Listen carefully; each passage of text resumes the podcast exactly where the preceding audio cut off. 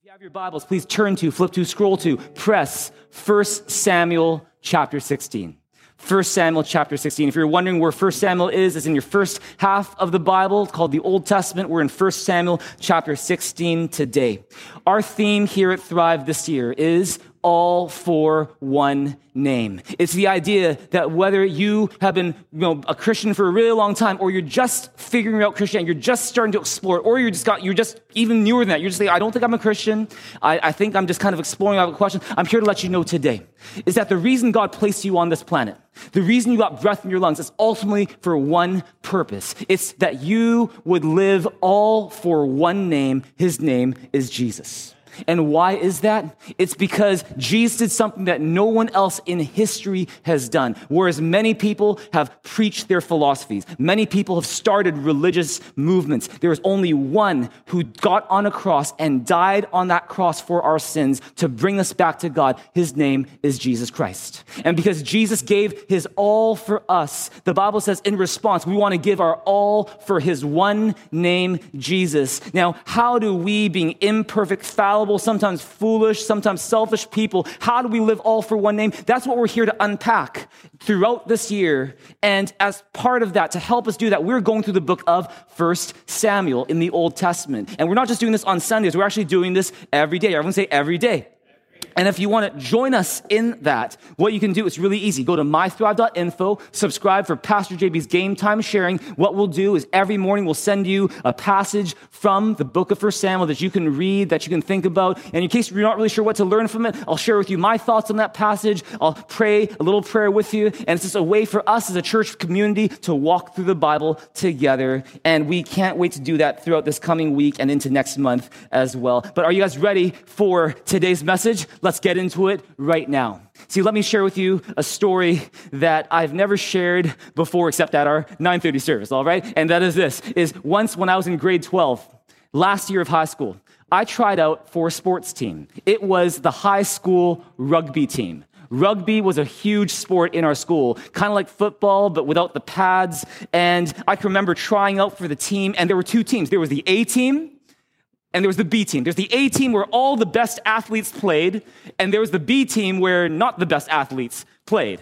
And so I tried out for both teams. I tried out, and I remember, you know, we all gathered into one room after the tryouts, and I can't really remember what the coaches said that day. All I remember is that they put two sheets of paper on the wall. One said A, the other said B, and both had lists. And I went up to the A list, and I'm like, my name is not there. And then I go to the B list, and I'm like, my name is not here either. I didn't make either team. I didn't make even the B team. And there was that part of me that was a little disappointed. Everyone go, aw a little disappointed, although there's a part of me that kind of saw it coming.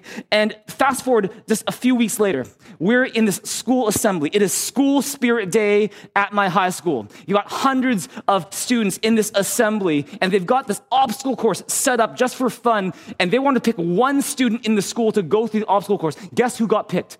I got picked to go through this obstacle course. I'm like, what? And so what happens? It's a silly obstacle course. You know, you start with having this bat that you put at your forehead and you kind of spin around this way a bunch of times. And you're blindfolded. You grab a basketball, you throw it at a hoop, and then you have to go through these bunch of guys who are holding these pillows and you have to run right through them. And I went through that whole obstacle course and I was huffing and puffing. At the end of that assembly, one of the coaches of the rugby team pulls me aside and says, we'd like to put you on the B team. I'm like, because of that? Are you serious?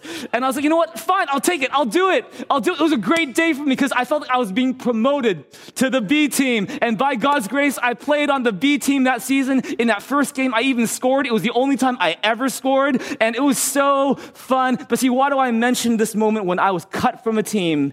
And then in this very unlikely way, I'm promoted to that team. It's because today, the message I'm here to share with you is called Preparing for Your Next Promotion.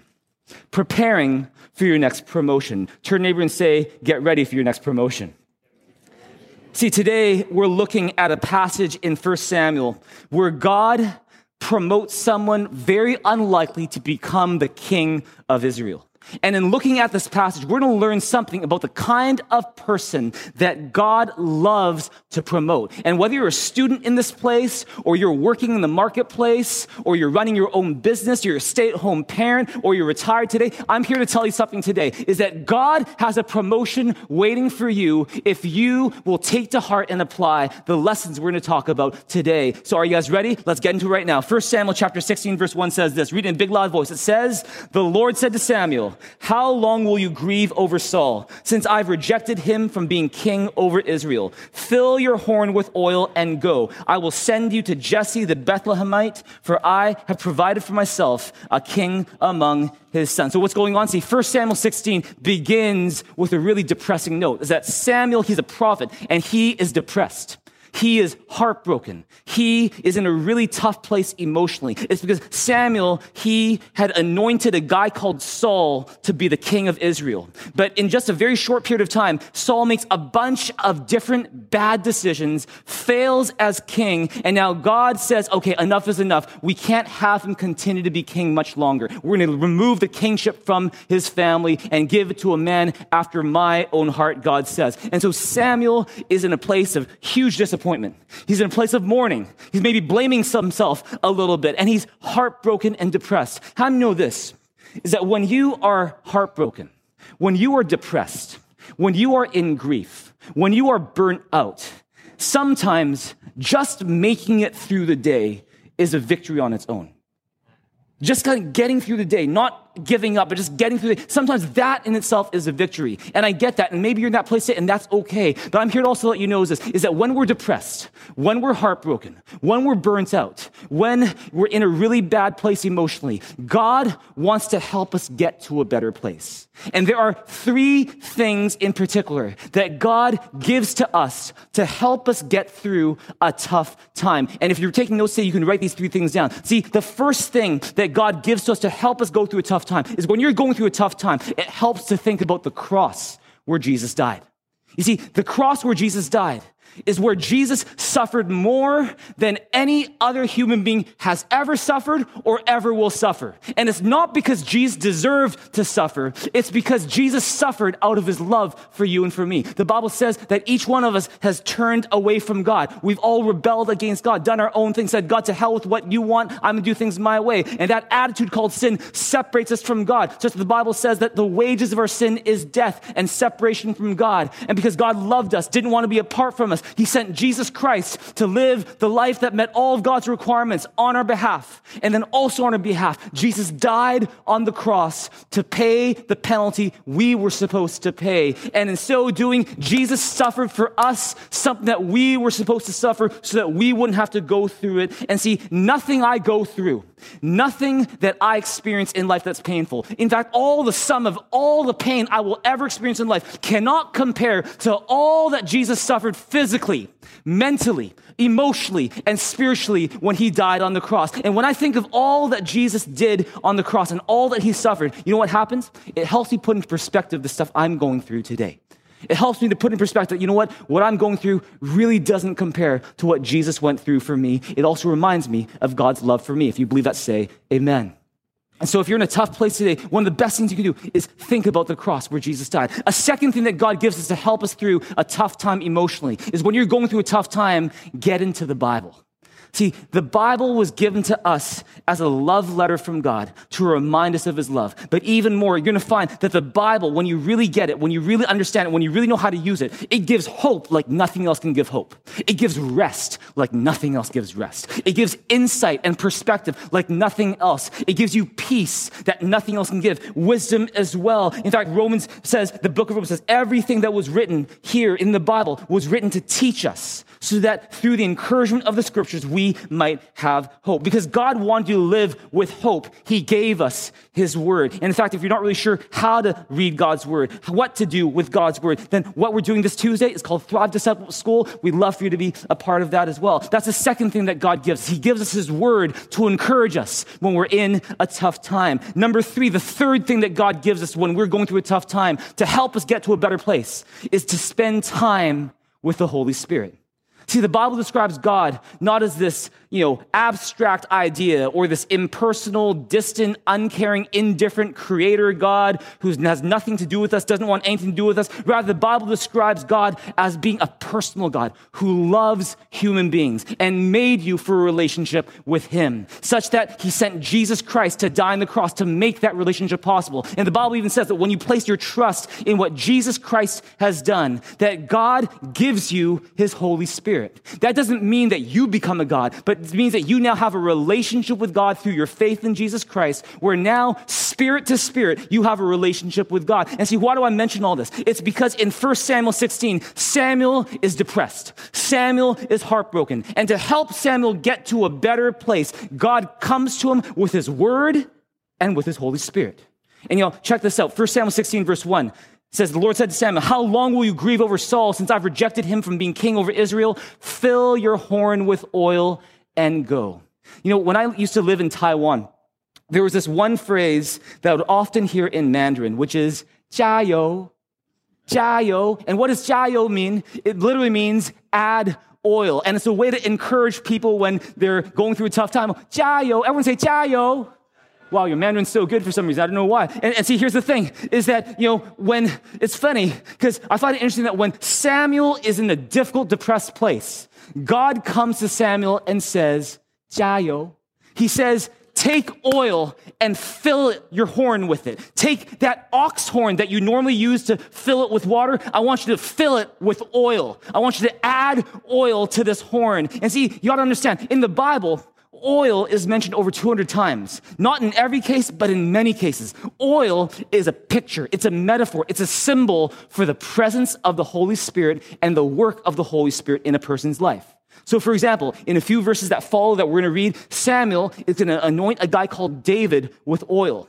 And it says that from the day that he's anointed with oil, that day the Spirit of the Lord came upon David in power. That's not to say that the oil is the Holy Spirit. Or if you want more of the Holy Spirit, please don't go to your kitchen cabinet, open some canola oil, go, oh yeah, the Holy Spirit. Please don't do that. Because it's a symbol, it's a picture of the presence and the work of the Holy Spirit in your life. And so when the Lord says to a mourning, heartbroken, depressed Samuel, fill your horn with oil, it's a reminder that when you are in grief, when you are depressed, when you are burnt out, when you are heartbroken, one of the best things you can possibly do is to spend time in the presence of the Holy Spirit and be filled up again. Because there's something about the presence of God that brings us back to life in a way that nothing else can. Here's a question for you today. When was the last time you spent quality time in the presence of God?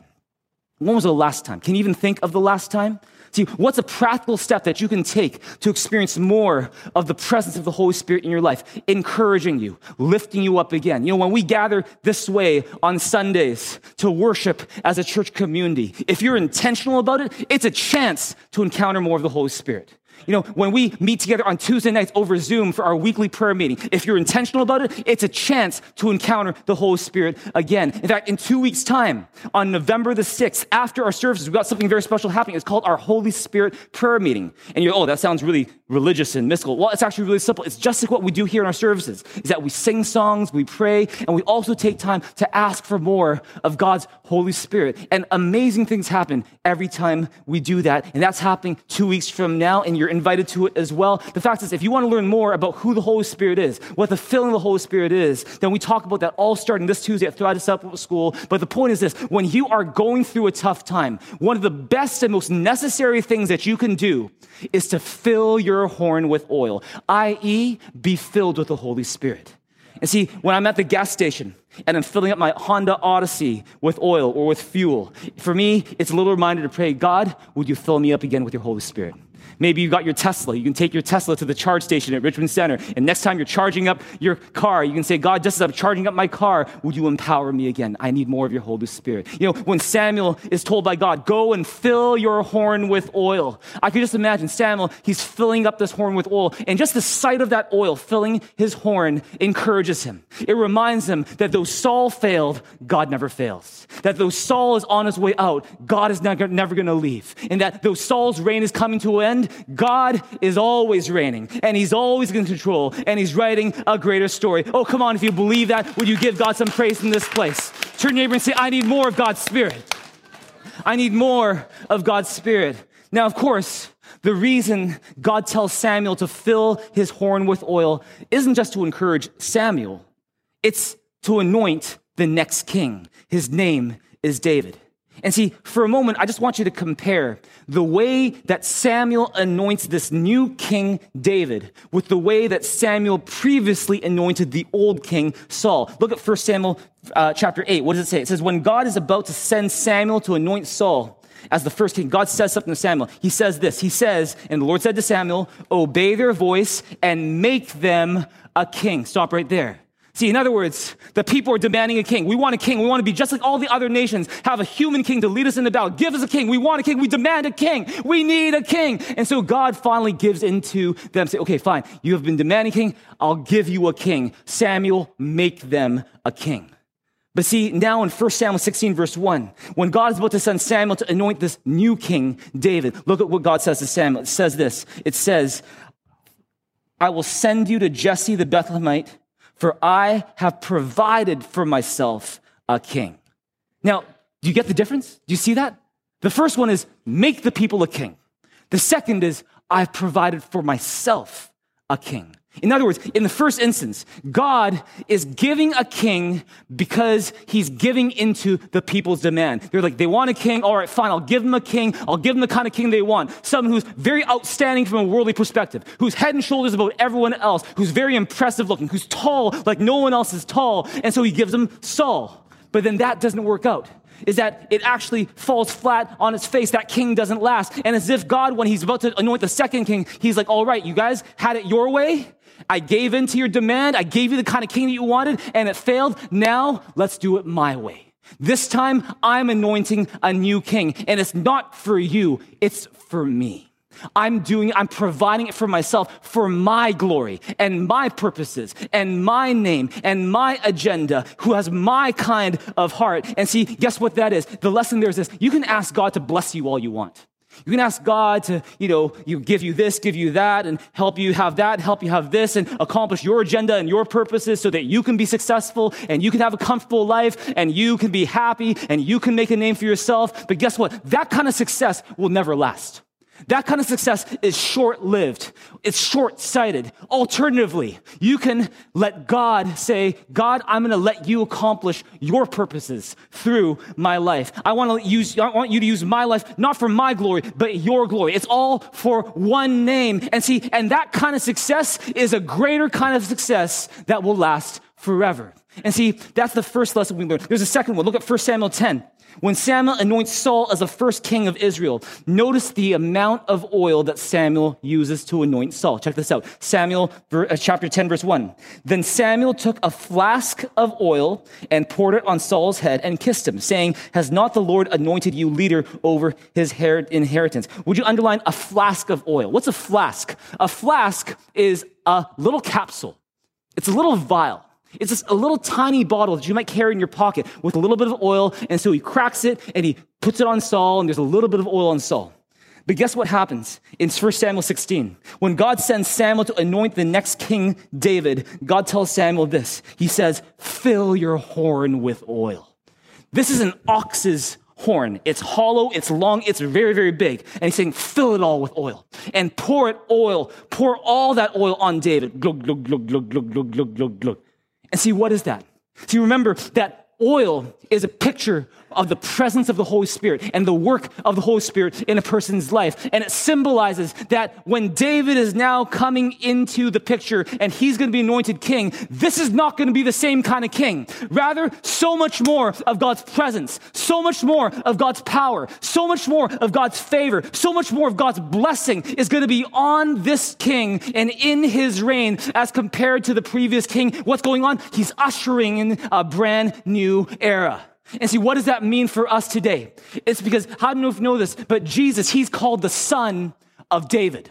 Not the son of Saul, but the son of David, because many generations later, Jesus will be born in the line of David. And when you trust Jesus Christ as your Savior and your King, when you trust the son of David, Jesus, as the one to save you from your sins, like oil drenching all over your head, down your robe, down to your feet, God's Spirit is poured upon you. And guess what happens? It ushers in a new era in your life where you get so much more of God's blessing, so much more of God's protection, so much more of God's favor. Oh, come on, would you give God your praise in this place together right now?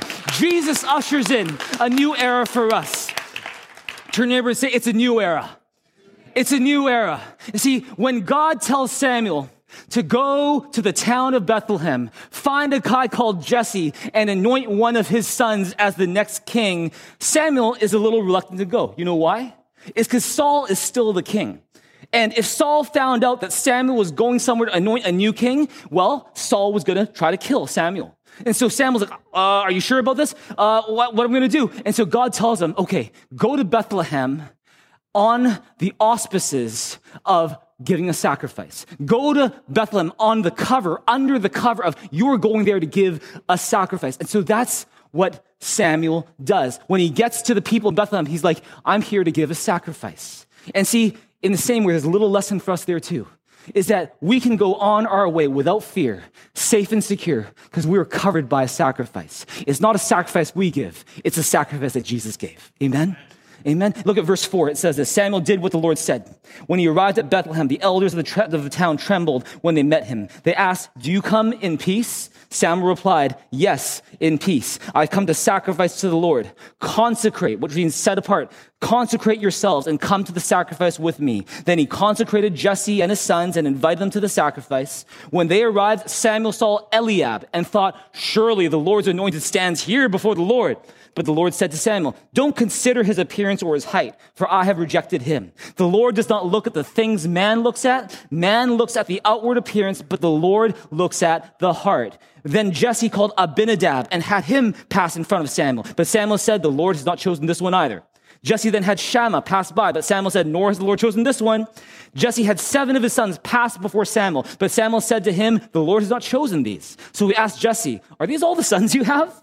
There is still the youngest, Jesse answered, but he is tending the sheep. Samuel said, Send for him. We will not sit down until he arrives. So he sent and had him brought in. He was ruddy, with a fine appearance and handsome features. Then the Lord said, Rise and anoint him. He's the one. All right, so what's going on? Samuel gets to the house of Jesse. Are you here in peace? I uh, come in peace. I come to give a sacrifice. And then he says, okay, set apart the people of Jesse's house. Here, you come with me. And he's like, all right, we're going to do this. We're gonna do a little bit of a, a best in show contest right now, all right? Uh, almost like a beauty pageant is, is, is, that we, every one of Jesse's sons are supposed to pass by Samuel. And so Samuel's kind of looking there and almost like on a catwalk, you know, each one of these guys, they start, they start walking, start strutting across. And the first one comes by and Samuel's like, oh, that's impressive. Yeah, he's, he's good. But then God says to him, no, no, no. Don't focus on his appearance or his height. Man looks at the outward appearance, God looks at the heart. I'm like, oh, okay, never mind. Okay, not this one. Next one. No. Next one? No, no. Next one? No. Ne- oh, no, no, no, no, no. Do, do, you have anyone else? All seven of them, or seven of the sons pass by, and, and, and he's like, Well, do you have anyone else, Jesse? And Jesse says, Well, we, we got one last guy. He's the youngest of us, but he's, he's in the back. He's taking care of the sheep. And Samuel says, Bring him in. We're not going to sit down until he's here. And when David walks by, he sees Samuel. Samuel sees him. And God speaks to Samuel and says, This is the one. This is the one. And see, when David was in their presence, in Samuel's presence, what naturally got Samuel's attention was, of course, David's physical appearance. He is ruddy. What does that mean? That's probably having to do something with his skin complexion, that maybe he was a little, maybe, maybe fair skinned than the other brothers, possibly. Uh, he had a fine appearance. He was handsome, but God was not focused on those things. See, there was something else about David that impressed God. Remember verse 7 the Lord does not look at the things man looks at. Man looks at the outward appearance, but God looks at the heart. So there was something about David's heart that attracted God, that made God think this guy would make a good king. What was it about David's heart? What was it about David's heart that made God think, I like that guy? See, in the weeks to come, as we look at First and Second Samuel, you're going to see that David, he's far from perfect. But there's no denying that David had some traits about him that made him the kind of person God loves to promote. And if you want to prepare for your next promotion, then you need to have this trait as well. What is that trait? We're going to talk about a number of traits later on in the weeks to come, but let's talk about one trait right now. The trait is called humility. Everyone say humility. Let's look at 1 Samuel chapter 16 right now. It says this, it says 13, verse 13, it says, So Samuel took the horn of oil and anointed him in the presence of his brothers. And from that day on, the Spirit of the Lord came upon David in power. Samuel then went to Ramah, which is Samuel's home. Then verse 14, now the Spirit of the Lord had departed from Saul, and an evil spirit from the Lord tormented him. Saul's attendant said to him, see, an evil spirit from God is tormenting you. Let our Lord command his servants here to search for someone who can play the harp. He will play when the evil spirit from God comes upon you, and you will feel better. Let's just stop there and just kind of unpack what's going on. See, you know, you've got David. He's anointed with oil by Samuel. And the Bible says that from that day forward, he has the power of God upon him. At the same time, in the next verse, it says that the Holy Spirit has left Saul. And now an evil spirit from God is tormenting him. Does that happen?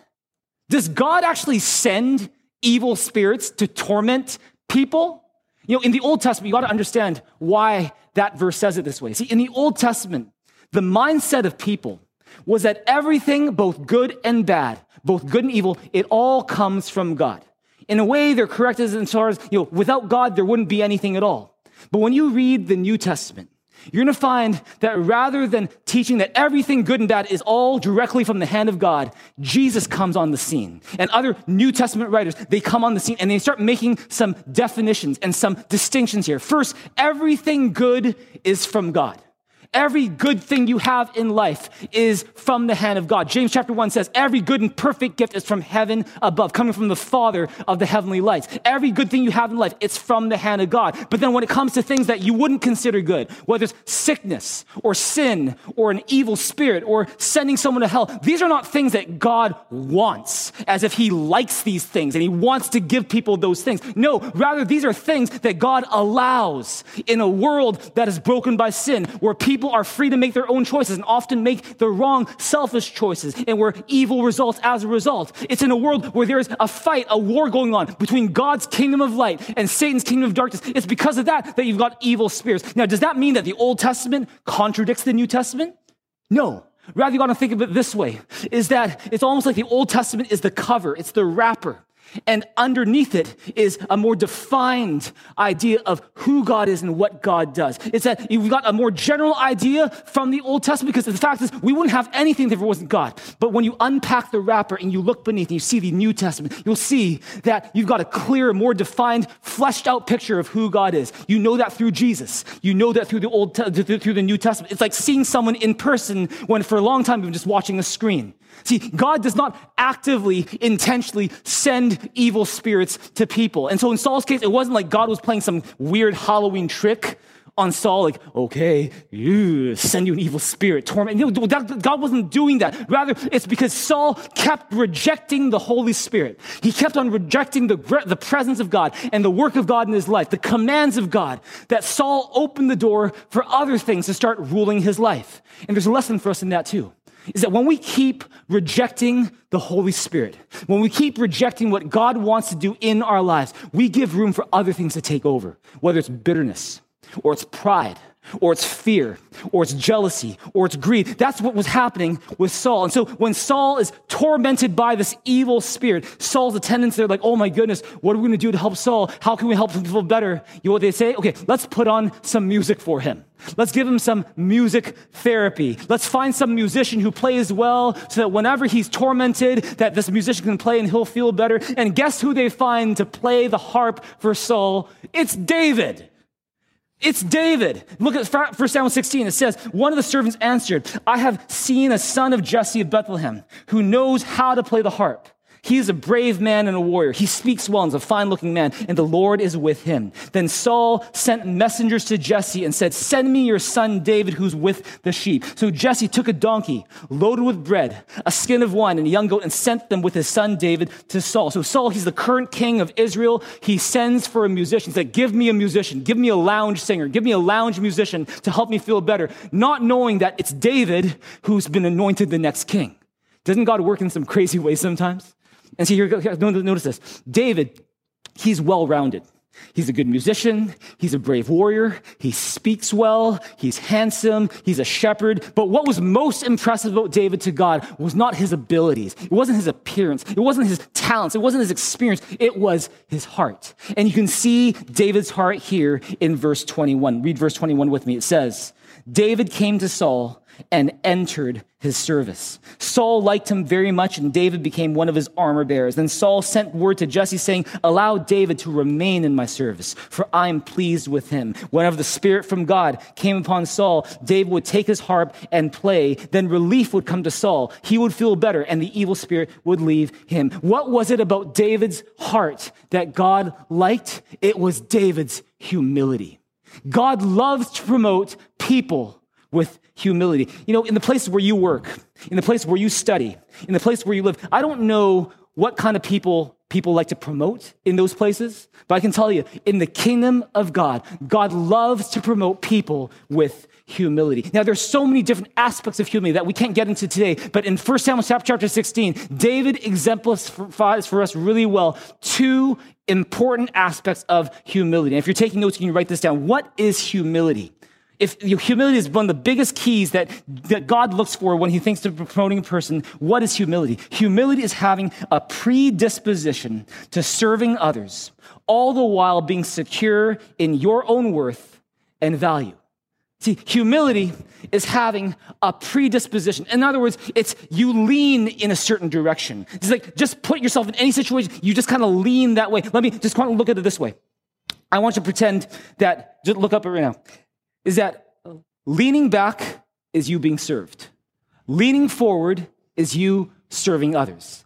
When you put a humble person in a room with people, they will naturally, their disposition is not to lean back and say, Serve me.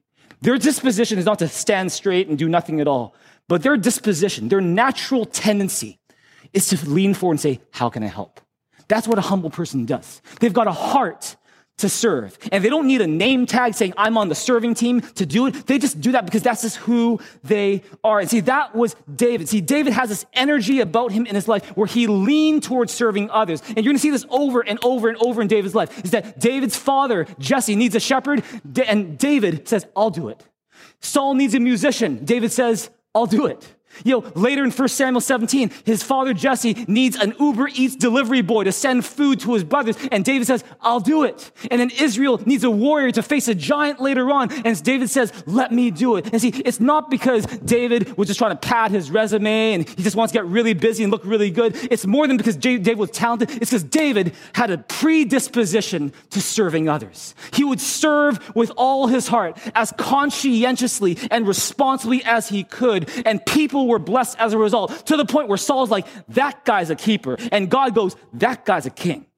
It's because David has this predisposition, this disposition to serve. And that's what humble people do, is that they lean towards serving. And the reason they serve isn't because they feel insecure or they feel inferior to other people. And so they just kind of, you know, serve because they feel so bad about themselves. No, it's because they serve because they're secure because they are secure in who they are and it gives them joy to help other people. See, humble people, they don't serve because they're living to, to, to, get other people's approval. They want to, you know, pad their resume. They want to please people and it's all about that. No, people who serve when they're humble, it's because it's an overflow of their relationship with God. And see, humble people, they don't serve only when they're told to serve or when their name is on a schedule, but it's just the way they live. It's the way they are. It's the way of life. It's their mentality. And see, how about you? Are you a humble person? Are you someone who has a disposition to serving others? Is that you're quick to serve others? Or are you quick to be served? You're used to just people serving you. And see, do you serve only when you're told to, only when you're on a schedule, or do you serve because that's just your mentality? That's your way of life. And we're going to learn today that, you know, humility is not one of those things where you either have it or you don't have it. It's humility is one of those, it's a character trait that we can develop with practice. And so let me ask this question. In your home, are you someone who's known for serving or more known for being served?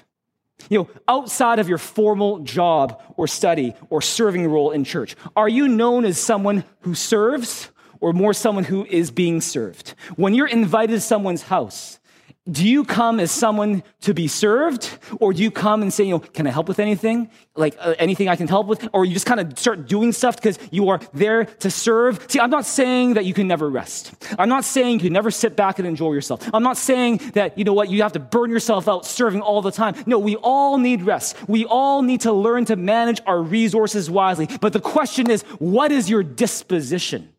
What do you lean toward because humble people, you put them in a room, their disposition is, how can I help? What can I do? You don't need to tell me beforehand. I just do it because that's what humble people do. Jesus, he was predisposed to serving. When his disciples were like, oh, get this crowd away, man. It's late. Everyone's hungry. Send them off. Jesus, he says, let's give them something to eat. He's predisposed to serving. See, Matthew 20, 25 says this. It says, read it with me. It says, So Jesus got them together to settle things down.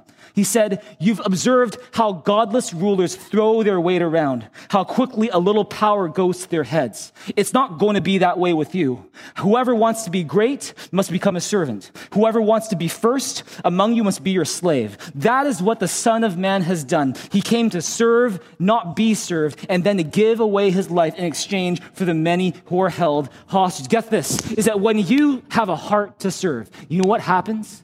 Is that when you serve others conscientiously, passionately, you reflect a bit of Jesus to the people around you. You give them a little sense of God's hope, God's blessing, God's peace. And if you want to lead people in your workplace, your school, your home, your family to Jesus, don't come to them as someone who just judges everybody. Come to them as one who serves because that's what Jesus did. Jesus served us in ways that we could never serve ourselves, and that's why we serve. It's because Jesus proved our worth and our value on the cross when he stretched his arms out on a cross and said, This is how much I love you. And in the wake of the cross, we can say, Because God loves me, I can bend down and serve others. Not just to please them, not just to pat a resume, not just to look good, but because the one who gave his all for me, I'm giving my all to him by serving. Amen?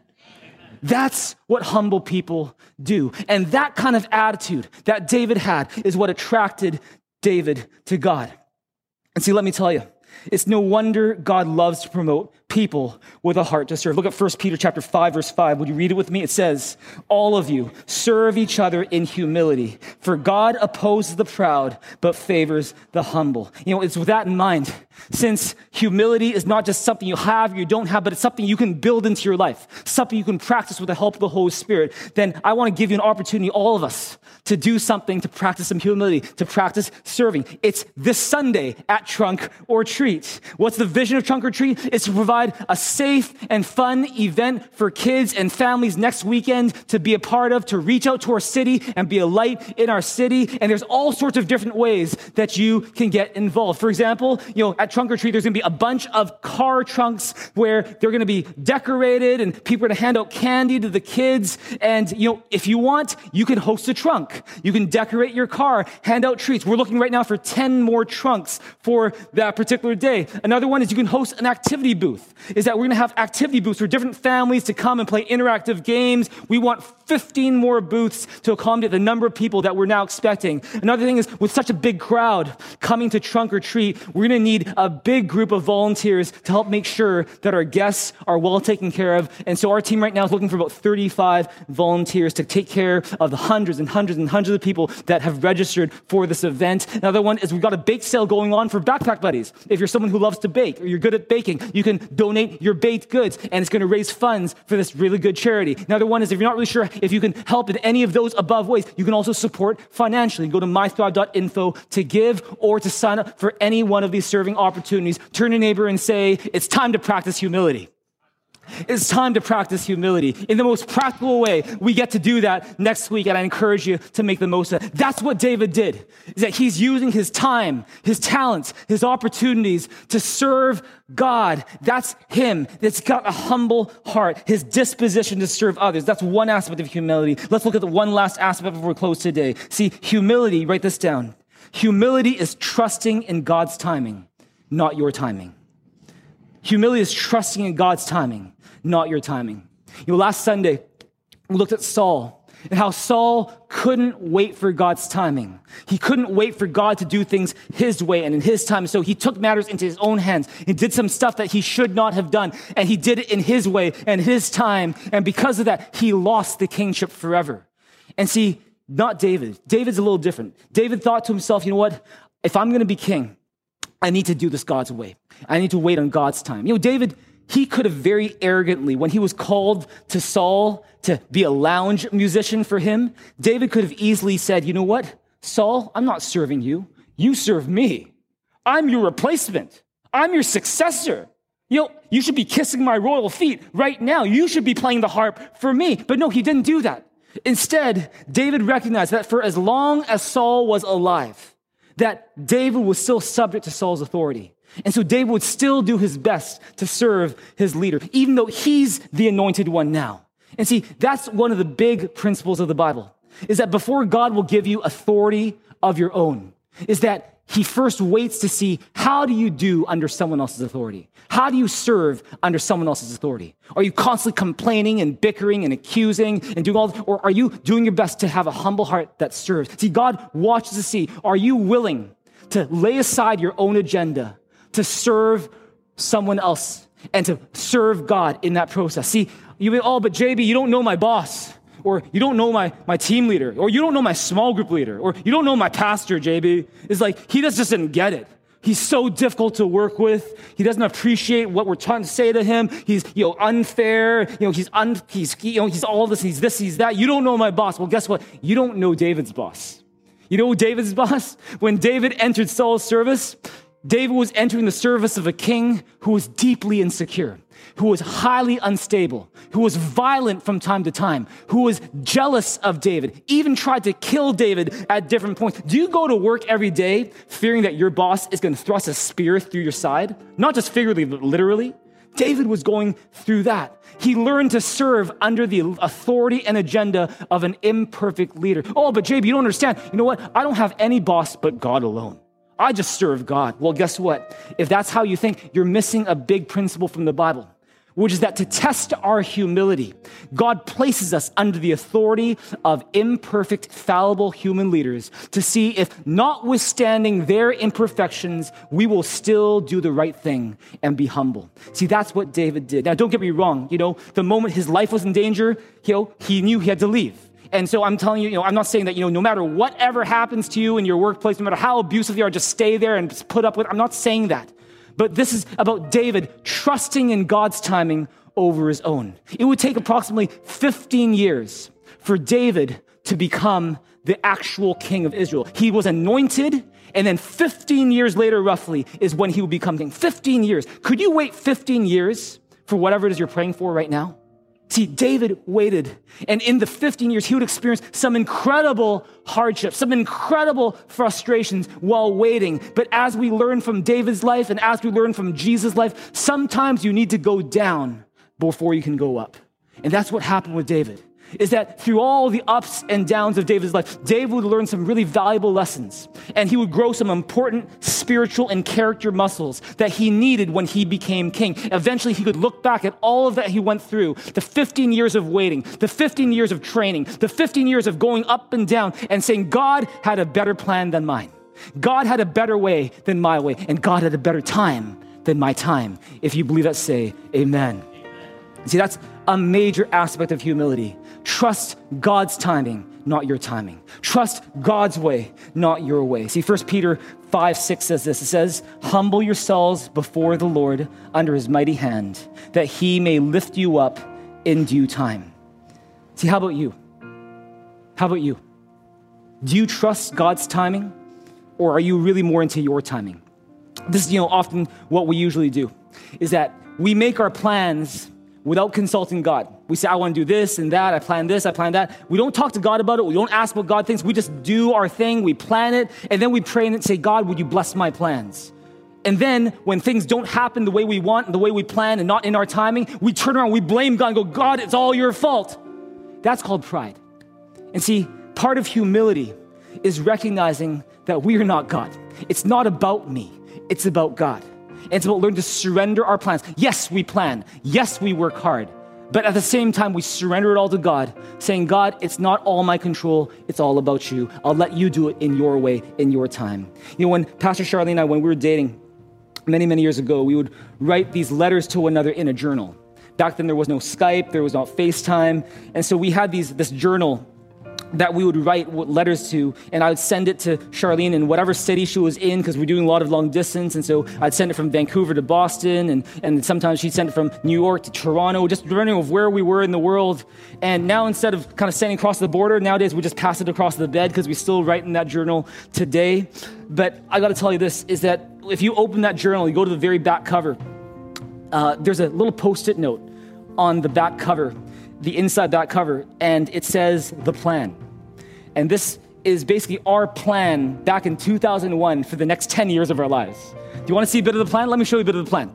Uh, and uh, it, it looks like this From 2002 to 2004, Charlene will work in New York while JB does his master's degree in law. That's the plan. Everyone say, That's the plan. And then 2004 to 2005, Charlene is back in Vancouver planning our wedding. We're gonna get married in July 2005. I'm gonna say, That's the plan. That's the plan. Then 2005, 2007, JB and Charlene are living in Vancouver. Everyone say that's the plan.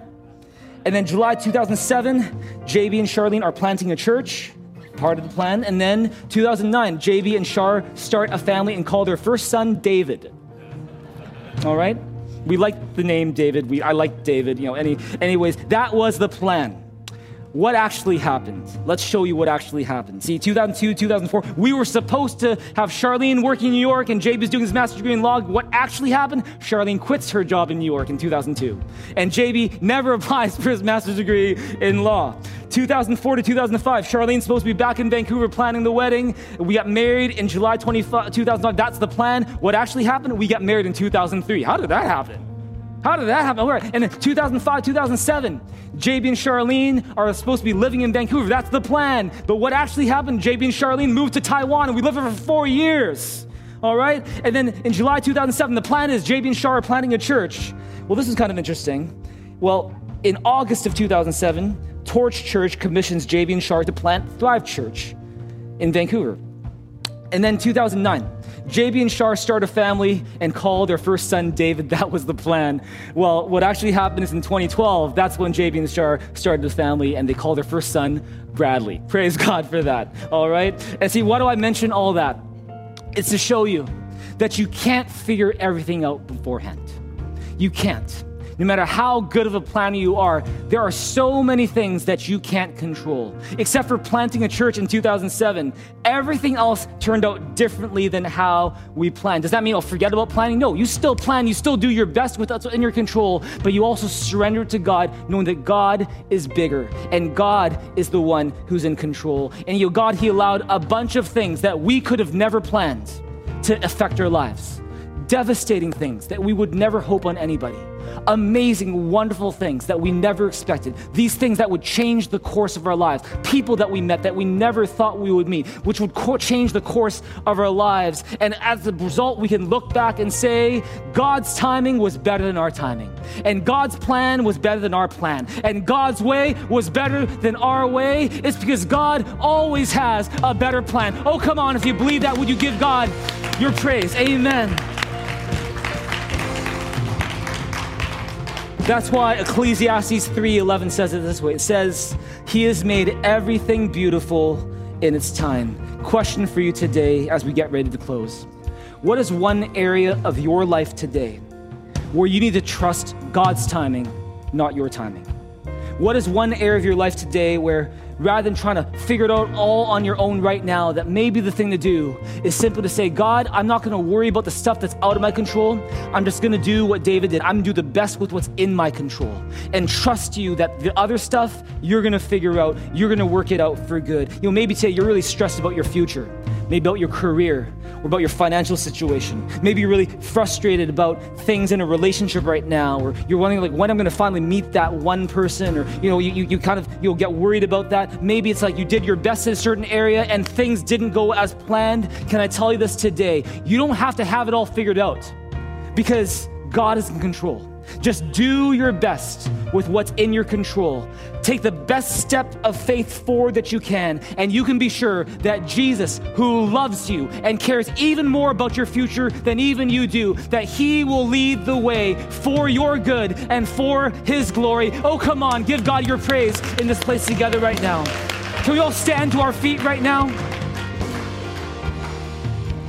I want you to read one last verse with me. It's Romans 8 28 it says this it says, And we know that in all things God works for the good of those who love him, who've been called according to his purpose. Instead of worrying about tomorrow, trust Jesus that he's going to make all things beautiful in his time and in his way. You know, what is humility? Humility is trusting in God's timing, not your timing. Humility is living to glorify God's name, not your name. Humility is putting your hope in God's power, not your power. And with that in mind, I just want to give everyone here a chance to respond to God.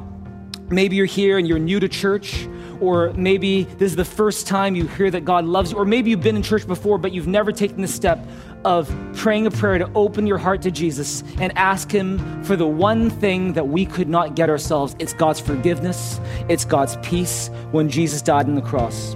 And we want to give you an opportunity to have that today with every head bowed and every eye closed. You know, if you realize today that you need God's forgiveness, that you're a sinner who's separated from God, but that you want to ask Jesus Christ to forgive your sins and to be that bridge back to God, to be the one who makes forgiveness possible and peace with God possible and a relationship with God possible, then we want to give you an opportunity to pray this prayer. And I want to encourage you right now, if you want to pray that prayer, it's very, very simple. Why don't you just lift up your hand to God right now? Let the height of your hand reflect how much you need Him today. Don't worry about your neighbor, it's not about them. This is between you and God right now. And this is just our humble, honest way of coming before God and saying, God, I need you in my life. Jesus, I need you in my life. Would you just pray this with me? If you are here and you're online, you can click the, the, the, the, the, link in your chat room. And those you on site, maybe a team member might give you a little card with that prayer that we're going to pray. Uh, and we're just going to do this together right now. Click that link, get that card, or maybe you don't have either, but you can still pray this with me. Let's all pray this in support of those praying it for the first time. And say, Dear Jesus, Dear Jesus, thank you thank you that because you love me, that because you love me, you died on the cross died on the cross to pay for my sins.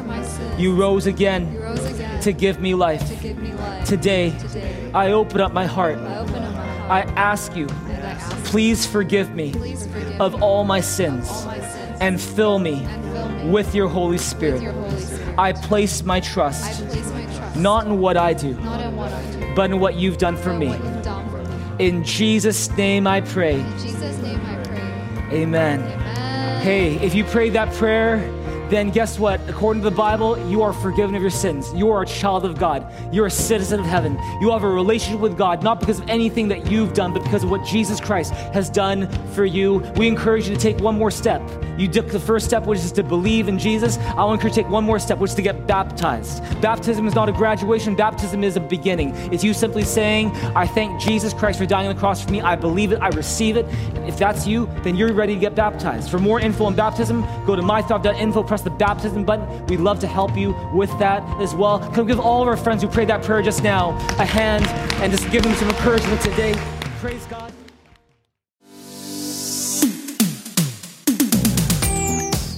Hello, everyone! Welcome to Thrive Church. My name is Kathy, and it's so great to be here with you guys today. Before I let you guys go, I have a few announcements for you.